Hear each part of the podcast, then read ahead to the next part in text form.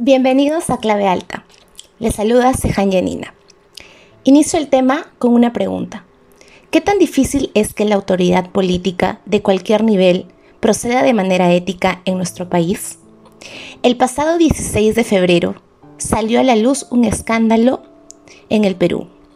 A los pocos días de haber iniciado una incipiente campaña de vacunación y en medio de una feroz segunda ola de COVID-19 que puso al sistema de salud en jaque una vez más por la alta demanda de pacientes contagiados, se hizo pública una lista de al menos 487 personas, entre los que se encuentra el expresidente Martín Vizcarra, varios miembros de su gabinete, funcionarios del actual gobierno de Francisco Sagasti, familiares y amigos de funcionarios públicos, quienes fueron vacunados de forma irregular a finales del 2020.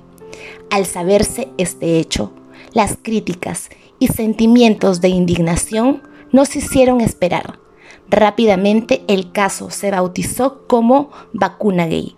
Pero, ¿cómo comienza esta historia? La historia empezó el año pasado, cuando la Universidad Peruana Cayetano Heredia y el laboratorio chino Sinopharm firmaron contrato para que esta universidad peruana realice los ensayos clínicos la tercera fase.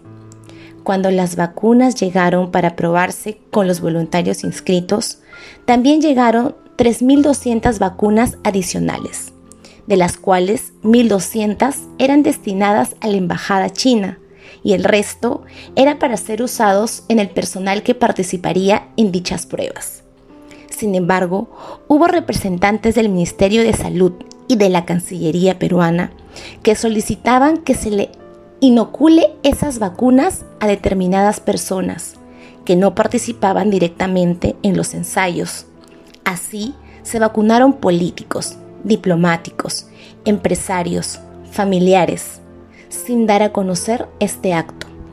En la lista entregada por la Universidad Peruana Cayetano Heredia se confirma al expresidente Martín Vizcarra, que según el registro recibió la primera dosis del antídoto el 2 de octubre del 2020 y la segunda el 29 del mismo mes, cuando aún era mandatario, días antes de ser destituido aunque las primeras investigaciones dejan ver que el proceso inició desde el 2020, la polémica estalló el pasado 11 de febrero, cuando Martín Vizcarra admitió en una entrevista que se vacunó contra el COVID-19 en octubre, meses antes de que el fármaco fuera aprobado por el regulador del país, el 27 de enero y de que el plan de inoculación comenzara de manera oficial el pasado 9 de febrero.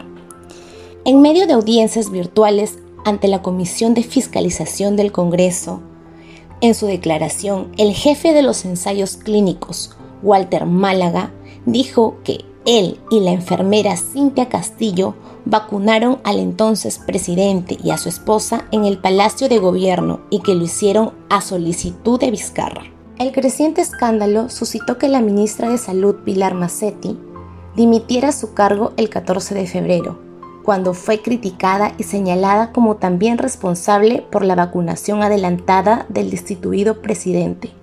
Días después se supo que también formó parte del vacunagate y en contradicción con sus palabras, pues públicamente había mostrado su intención de ser la última en vacunarse, aunque ya lo había hecho. La segunda ministra en renunciar fue la titular de la cartera de Relaciones Exteriores, Elizabeth Astete, que dejó su cargo el 18 de febrero tras admitir que fue un grave error haber recibido la vacuna el 22 de enero, antes de que la inmunización general iniciara. Perú, un país con una de las mayores tasas de muertes en el mundo a causa del COVID-19, encara un escándalo inédito Altos funcionarios y exmiembros del gobierno y sus familiares se adelantaron de forma fraudulenta y en secreto al proceso de inmunización.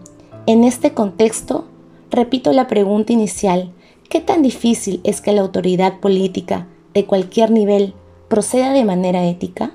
Nos vemos. Esto fue Clave Alta con Sejan Yanina.